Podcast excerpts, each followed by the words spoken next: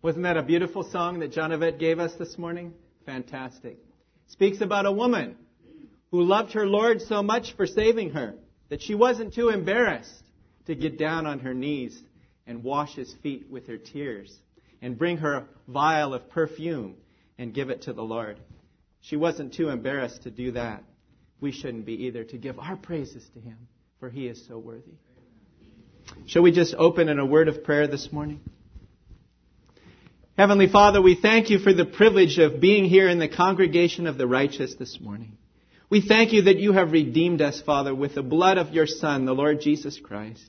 And though we don't deserve, like this woman who came, she didn't deserve to be saved. We don't deserve either. But we come, Lord, as thankfully and joyfully to pour out our praises before you. We pray now that your Holy Spirit will be our teacher and take the Word of God and apply it to our lives and help us to go forth here encouraged, inspired, blessed, and challenged in your word so that we can bring the message of Christ to this world and we can show people what true Christianity is all about in a world that has rejected him. And we just commit this time now and pray that you'll hide me behind the cross and that your words will go forward, Lord. In Jesus' name, amen. amen. I've got a question to ask all of our hearts this morning. Why do we struggle so much with self? You know, we go through life and we find that there are struggles. There's times where we're anxious and we're fearful and we're worried about things that might happen to us tomorrow, this week, this month. And when you think about it, the Christian has three enemies. The world, the flesh, and the devil. But guess one which is, is the most dangerous of the three? The flesh self. Why? Because it's in here. Outside is the devil. Outside is the world. We can sometimes shut ourselves off from those. But the flesh is always there. And it's always going to be there until we get home to heaven. And that's why God wants to give us victory over the flesh in His due time. But we have to surrender to Him. We have to yield to Him. We have to give all to Him. And you know that movie on Friday night blessed my heart so much. Facing the giants. In life, we're going to face giants, and we cannot face them unless our Lord is with us and gives us the victory. And I loved how in that movie, that coach got completely to the end of himself. He saw that his job was on the line. He saw that his wife couldn't get pregnant. He saw that the house was in bad shape. The car wouldn't go. Everything was against him. Everything. So where did he turn? Did he go to a self-help group? Did he go to a psychologist? Did he turn for help for people at his job? No. He went to the Lord. And I love that because he saw that the only help that he would receive, the only victory he would have, would be by kneeling down before the Lord and giving it all over to him. And because he did that, because he yielded and surrendered, notice what God did. And when we do that, we see that God takes over. There was revival in the team. There was revival in the school. There was victory on the field. And there was a baby that came. And not only one, but she was pregnant with a second baby. That's how God works if we yield ourselves to Him. If we humble ourselves before Him. If we say, Lord, I can't make it in this in my own. I need your help. He never turns away from us when we come to Him with our needs. But you know, so many times as Christians, we get to the point in our lives where we want answers now. We want the solutions now. We want God to come through right now. We don't want to wait. In fact, we want to write our own script sometimes. And we say, God, here's my script. This is what I want. Please do it for me. Please approve it for me. Please give me this. Or we say, Lord, here's my checkbook. All you have to do is sign it. I've, I've written in my name, Lord. I've, I've put even in the amount for you. You don't even have to worry about it, Lord. Here it is. It's right here. Just sign it, Lord. But you know what? God doesn't work that way. And thank God He doesn't work that way. Thank God He doesn't give us what we ask for all the time when we ask for it. Because His will is best. His will is good and acceptable and perfect. And when we surrender to Him, He will come through for us in His due time. Our title of our message this morning is Victory in Due Time. Victory in due time. Not in our time, In God's time. That's the thing about due time. It means at the right time. It means at the nick of time. It means just when we need God the most, He will come through for us. Another expression I like from the world of agriculture, and Adel will like this very much, the time is ripe. Have you ever been to, a, to an orchard and you've seen these beautiful fruit trees and they've got fruit growing on the trees? You know, if you're going to enjoy a fruit from that tree, it's got to be ripe. If you go up and you pick one of those fruit and it's not ready, it's not ripe yet, it's green, you're not going to be able to eat it. You're not going to be able to enjoy it. In fact, you may even damage it by picking it in that condition. But you know when it's ripe. You go up to the tree and you just barely touch it and it falls off into your hands and you eat it and it's sweet and juicy. That's the way God's will for us is if we wait upon Him. If we surrender to Him and we allow Him to do it His way in our life, it will fall off right into our hands and we can thank God that He knows what's best for us. And I praise God for the victory that He does give us in our lives. Please turn with me this morning to the first book of Peter, chapter 5. We'll begin reading at verse 5. This is our scripture memory verse this week, chapter 5, verse 5. But we're going to concentrate on verses 6 and 7 today, but we're going to read the, the passage here from 5 through 10. 1 Peter chapter 5, beginning at verse 5. Ron had a great point in the scripture memory class about memorization. We cannot emphasize how beneficial it is to our life. Every day I was thinking about this verse and it was like the Lord was just putting it on my heart to share on this verse. And I was so blessed by it and I hope all of us will be as well. 1 Peter chapter 5 beginning at verse 5. He writes, likewise, you younger people, submit yourselves to your elders. Yes, all of you be submissive to one another and be clothed with humility. For God resists the proud but gives grace to the humble. Therefore, humble yourselves under the mighty hand of God that he may exalt you in due time. Casting all your care upon him for he cares for you. Be sober be vigilant, because your adversary the devil walks about like a roaring lion, seeking whom he may devour. Resist him. Steadfast in the faith, knowing that the same sufferings are experienced by your brethren or your brotherhood in the world. But may the God of all grace, who called us to eternal glory in Christ Jesus, after you have suffered a while, perfect, establish, strengthen, and settle you. May God bless the reading of His Word to our hearts this morning. We're going to look at only two points today. Usually I have three, sometimes four, but today just two points. Number one is humility, and number two is dependence on God.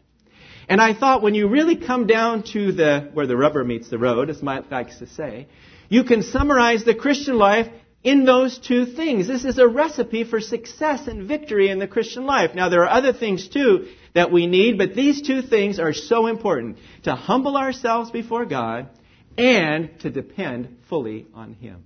And I thought, Lord, if I can do that, I will be so happy. Just think, though, about who wrote this passage this morning. Who is the author of this? Peter. Did Peter have some pride in his life? Yes. Did Peter ever speak up and maybe get himself in trouble, put his foot in his mouth once in a while? Yes, he did. Did he fail? Yes. Did he deny the Lord? Yes. But did the Lord give up on him? No.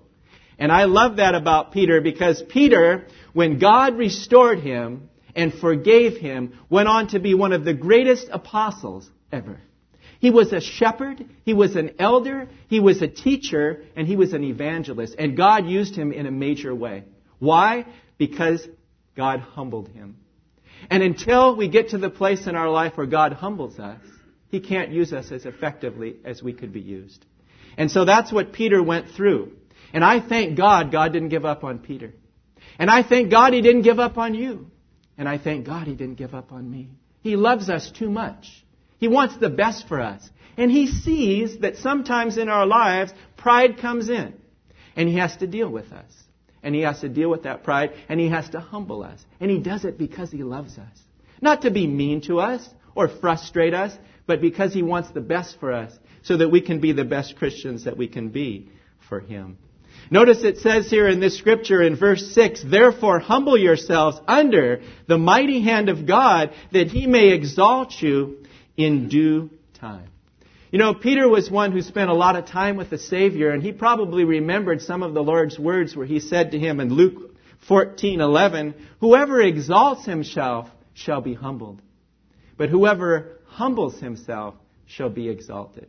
And that's a scriptural principle that's been true from the days of Genesis all the way to Revelation. And in our day and time today, if we humble ourselves, God will exalt us. But if we exalt ourselves, He's going to humble us. It's a principle that's always true. He says you have to humble yourself under the mighty hand of God. I really like where it says in Micah chapter 6 and verse 8 in the Old Testament, it tells us that humility is really a requirement. It's not an option, it's a requirement. Micah 6 8 says, He has shown you, O man, what is good. And what does the Lord require of you but to do justly and to love mercy and to walk humbly with your God.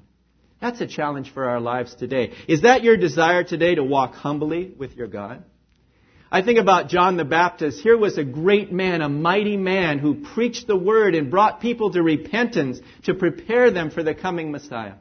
And one day when he saw the Lord, it says in John chapter 3 and verse 30, it says these words about him. He said, He must increase, but I must decrease.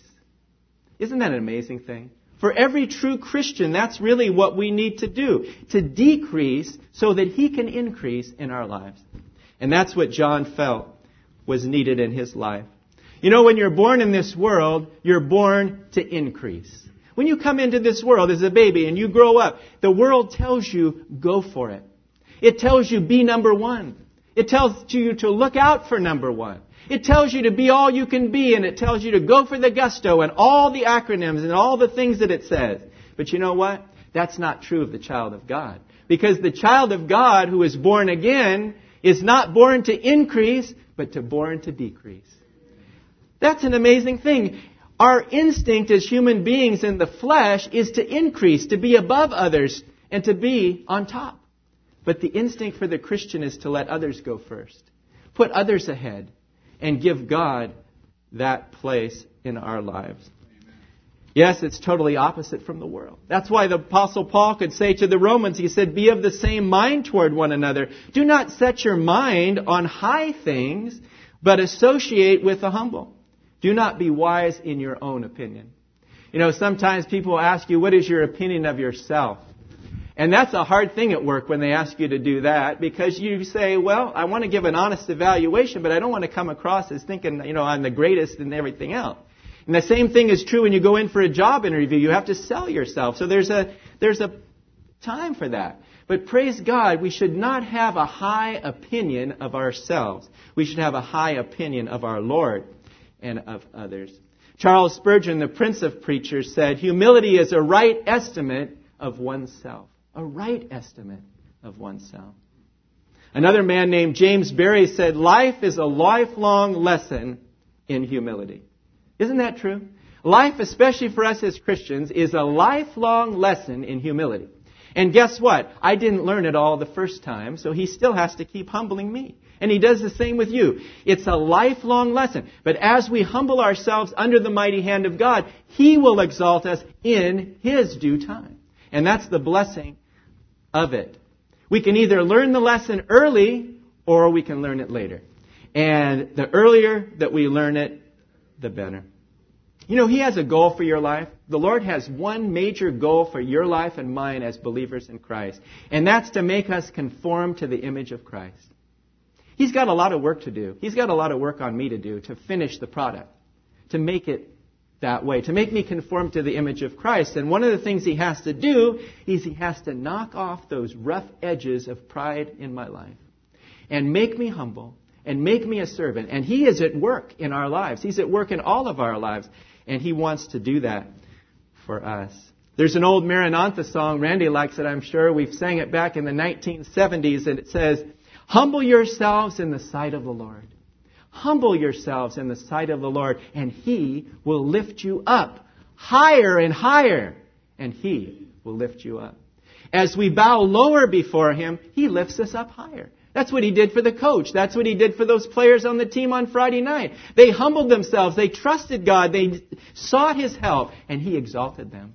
I mean, it's just so true of the Christian life.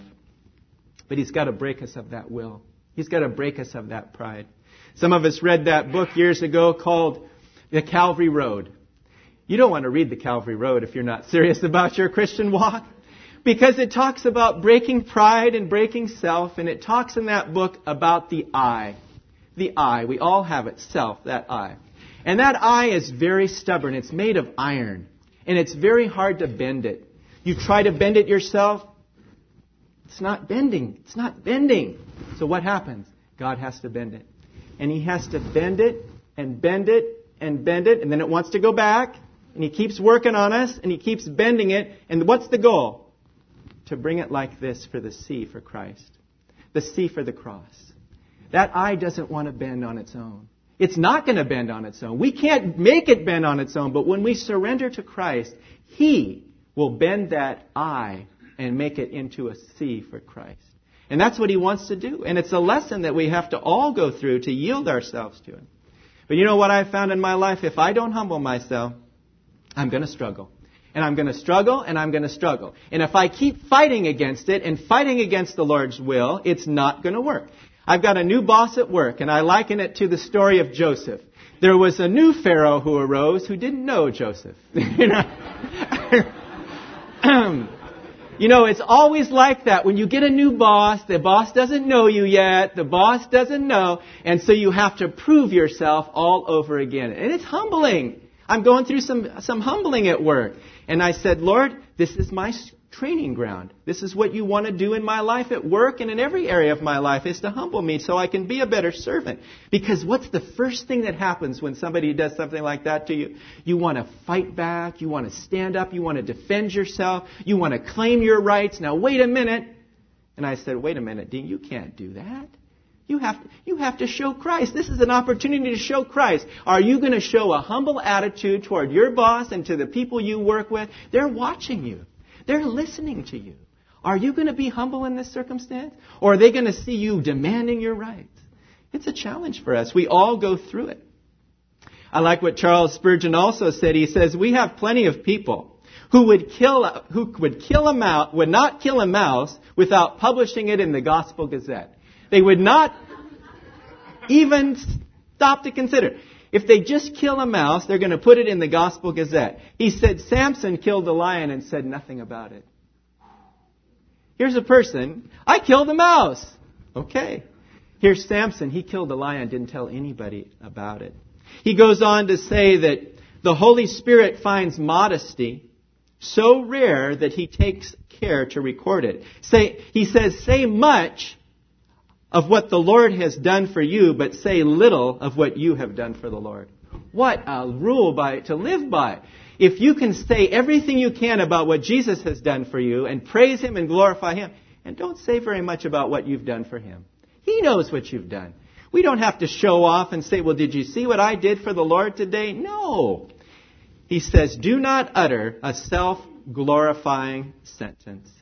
Yes, humility is first an attitude, then it's an action. And it all starts in the heart. And that's why we have to be broken in the will and in the heart. And then we will show forth true humility and grace. You know, there was a missionary to India that one day said, if I had to pick out two phrases necessary for spiritual growth, I would pick out these two. Number one, I don't know. And number two, I'm sorry. I thought, boy, that is, guy is right on here. If somebody asks you something and you don't know the answer, but see, you're proud. You don't want to say you don't know the answer. You want to say, and you want to make it up, or you want to kind of make it sound good, and maybe he won't check it. We can say, I don't know the answer. I don't know, but you know what? I'll find out for you. I'll research it. I'll look it up, whatever. That takes humility. And then the other thing that takes humility is to go up to somebody and says, I'm sorry. Please forgive me. I've wronged you. Will you please forgive me? That takes humility also. And those two things really show where we're at in the Christian life. If you punch somebody and hit somebody and, and pester, them, you're going to see whether the true humility comes out or the, or the pride comes out. It's like Ron said one time in scripture memory class, you get an orange, and when you squeeze that orange, you see what juice comes out. And that's what happens when we go through some hard trials in life, is it's going to show what's on the inside. Is it going to come out? Is it going to come out in a, in a bad temper? Or is it going to come out in a thankful spirit? Are we going to be generous and loving toward people, or are we going to demand our rights? May the Lord help us to be humble. I liked in the movie, too, where the coach told his team as they were about to go out to that football game, he said, Men, we have to be we have to praise God whether we lose or praise God whether we win. And I wonder if we're willing to do that. I wonder if I'm really willing to do that. Do I praise God the same way if I lose as if when, if when I win? That's challenging to us. And I thought about how sports is such a good analogy for these things because oftentimes in life we learn how to win by losing. Did you ever think about that? You learn how to win by losing. If you didn't lose, you'd never appreciate winning. And that's exactly what happened to Abraham Lincoln. We study the story of Abraham Lincoln and we find out that this man lost at everything. He lost his business. He lost every political race he won, uh, ran in except the one, the final one to become president of the United States. He went through so many hard things, but you know what? He never gave up on his faith in God. He loved the Lord, and I think that's what kept him going through the whole Civil War. Civil War wasn't a popular war either in many circles in those days, just like wars nowadays are not popular. And he felt for every soldier that was killed in those battles. And he loved the Lord so much. And he was humble. And when people talked to Mr. Lincoln, they found him a down to earth, humble, God fearing man. That's the way I want to be. It's the way we want to be. We want to be humble. We want to give God credit for everything. You know, if you get an A on your, on your uh, assignment at school, Give God the glory for it. But if you don't, give Him the glory for it also. The C that you get, or whatever grade you get. Same thing at work, or at school, or at home, or wherever we are. If we can give God the credit, because everything that we have belongs to Him. Every gift, every talent, everything belongs to the Savior. I don't have anything that I, that I deserve taking credit for. And one day, when we stand before the judgment seat of Christ, the Lord is going to look at what we've done with the right motive and he's going to see gold, silver, and precious stones. That's what he should see. But sometimes, if we don't do it with the right motive, if our hearts are not in it, it's going to be like wood, hay, and stubble. And none of us want that because it says they'll be burned up. Yes, God is looking for a humble heart. And it says he resists the proud. He's opposed to the proud, but he gives grace to the humble. Bill MacDonald said, he said, think of it. The mighty God opposed to our pride. Bill mentioned that in the scripture memory class. And he's determined to break it. Contrast that with the mighty God who is powerless to resist a broken and contrite heart. Think of that. God is opposed to the proud, but he cannot resist a humble heart. He cannot resist a broken and contrite heart. That's why David, after he sinned and he confessed it to the Lord and the Lord forgave him, his words were, the sacrifices of God are a broken spirit, a broken and contrite heart. These, O God, you will not despise. Several times in his life, David was humbled. Several times. Several times. And several times God exalted him. But it was all because he willingly yielded himself to the Lord. You know, I found kind of an amusing story that was written by Martin Luther. He tells the story about two mountain goats. So put yourself into this scenario. There's two mountain goats high on the mountains, and they're coming to meet each other. And they're on a ledge that is just wide enough for one of them. So, on the left, you have a, a sheer cliff that's way down if you fall. And on the other side is a big steep wall. All of a sudden, these two animals come out facing each other. It's impossible to back up. It's impossible to turn. And we're going to see what's going to happen. And Martin Luther says in his, in his writing, he says, if these had been people like you and I, he says that we would probably have started butting each other in the heads until we plunged off the cliff together and hurt each other. But amazingly, these two mountain goats did not do that. In fact, one took such a humble position that it laid down on the trail, and this crushed me. it laid down on the trail its body so that the other goat could walk over it. I said, Lord, am I willing to lay myself down for others and be humble like that? That's a humble attitude. Can you imagine two goats that want to master each other? They want to be number one. They want to, and you see them on TV all the time when they butt their heads against each other with their horn. This one laid down his body so that the other one could walk across and then he could walk across. Safe. If they had fought each other, if they had been proud, they would have ended up dead off the cliff. May God help us to have a willing and humble spirit that says, Lord, help me to be humble, to duck under, to be gracious in all that I do. Dr. Ironside said in his commentary, he says, we are to take the lower place, the lowly place of unsubmitting, unquestioning submission to the will of God. Now, knowing on the authority of his word in the day of manifestation, he will take note of all we have endured for his name's sake, and he will give an abundant reward. You know, God will honor us. He will vindicate us. He will bring it forth in His timing. Proverbs 22 verse 4 says, By humility and fear of the Lord are riches and honor and life. And that's what it's all about. We can't be successful in this world unless we're humble. And twice in the book of Proverbs it says that honor comes before, that humility comes before honor. Twice it says that. And when you think about it, if you think about who is really a truly great person in this world, it's not just the ones who are successful, but it's the ones who are also humble. I mean, you can take two athletes, two actors, two politicians, and put them together in a room. One, they're both equally successful, but the one who is humble somehow draws you to them because you think, this person is not only successful, but he's humble too. And even the world is, is, is, is drawn to that kind of a person. Yes, God wants us to be humble. He'll make us successful. He'll exalt us in His due timing. I think about Joseph in the Old Testament because, I mean, he went through so many humbling circumstances. He was put in the, in the pit.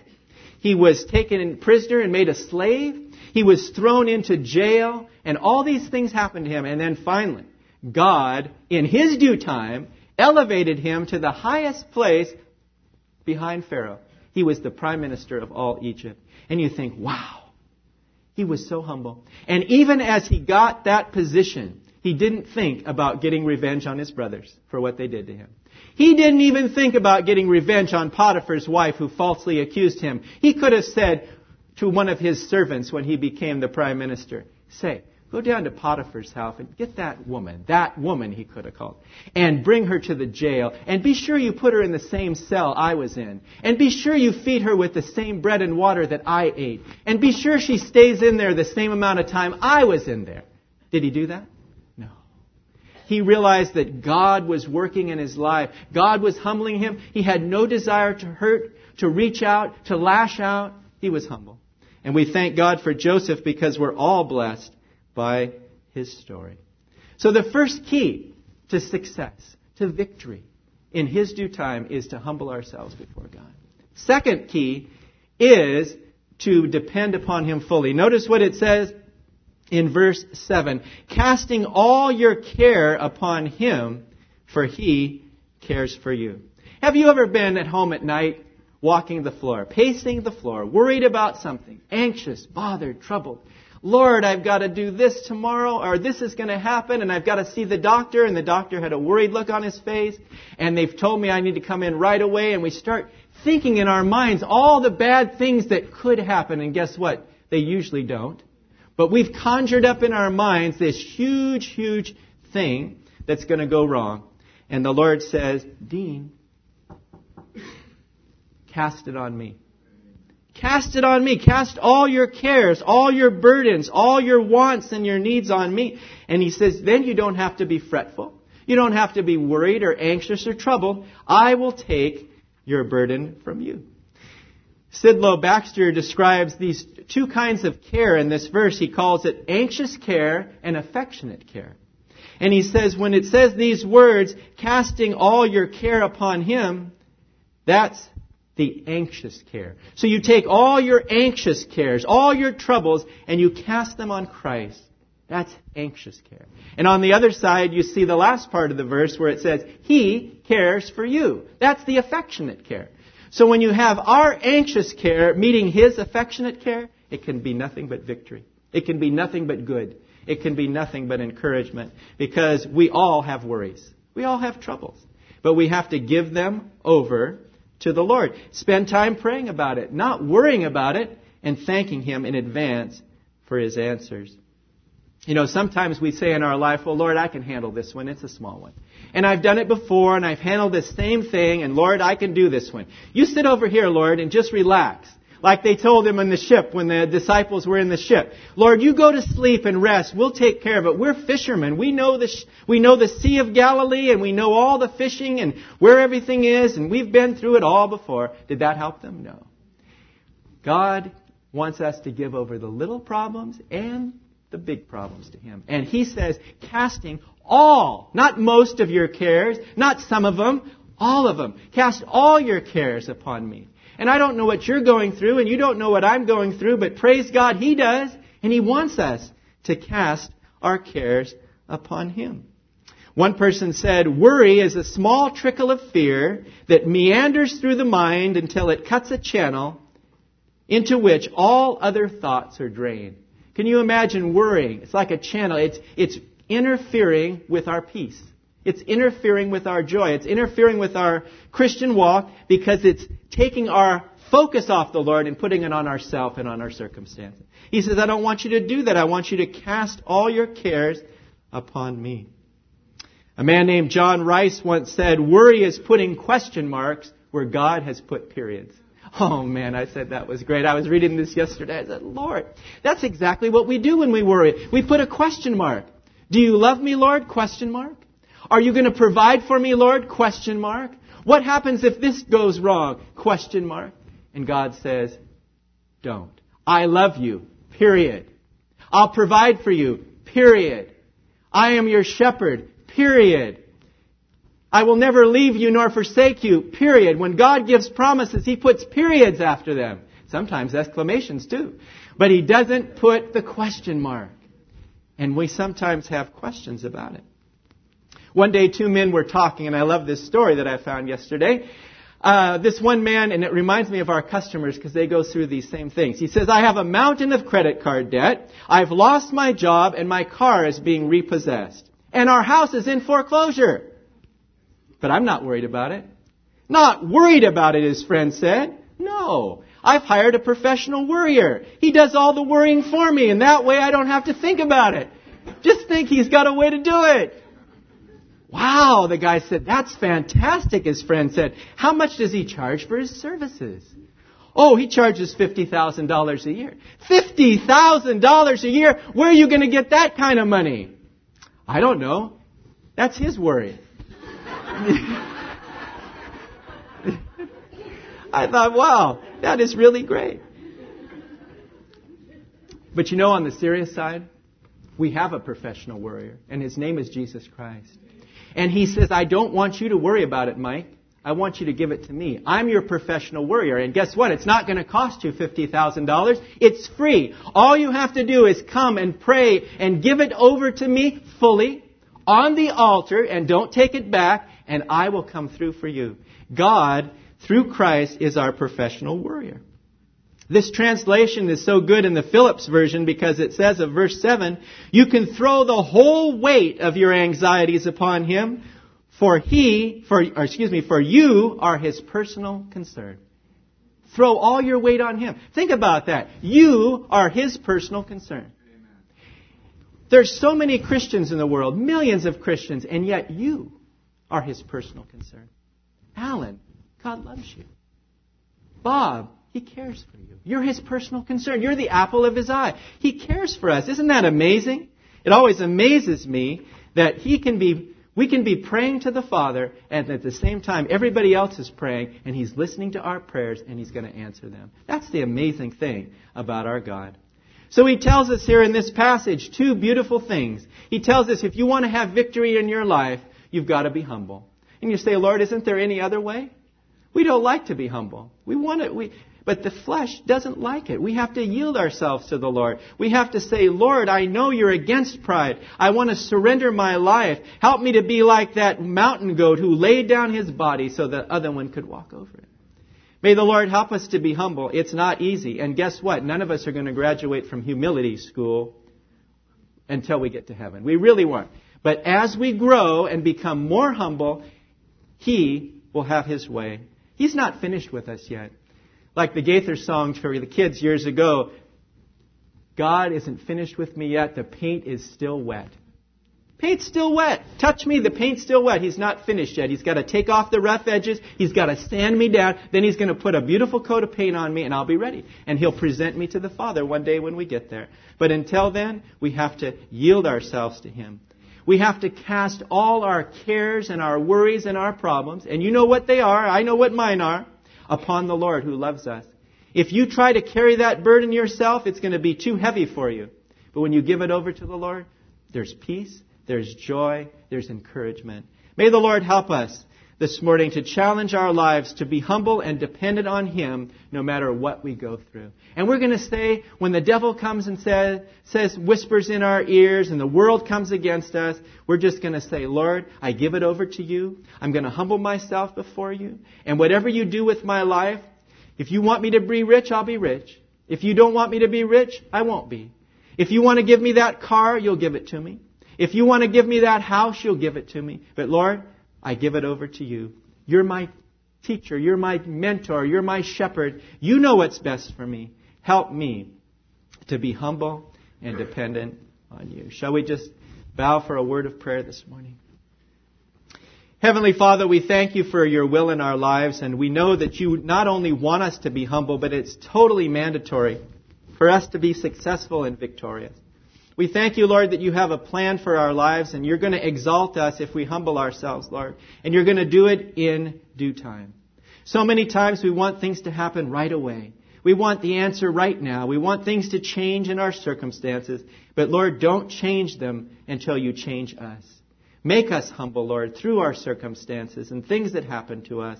Help us to cast all our cares upon you and not to take them upon ourselves. Lord, we thank you for the teaching of Scripture. And we pray that you'll help us to go forth today challenged, encouraged, inspired, Lord, for your great love for us is so wonderful. And we praise you and thank you in your precious name. Amen.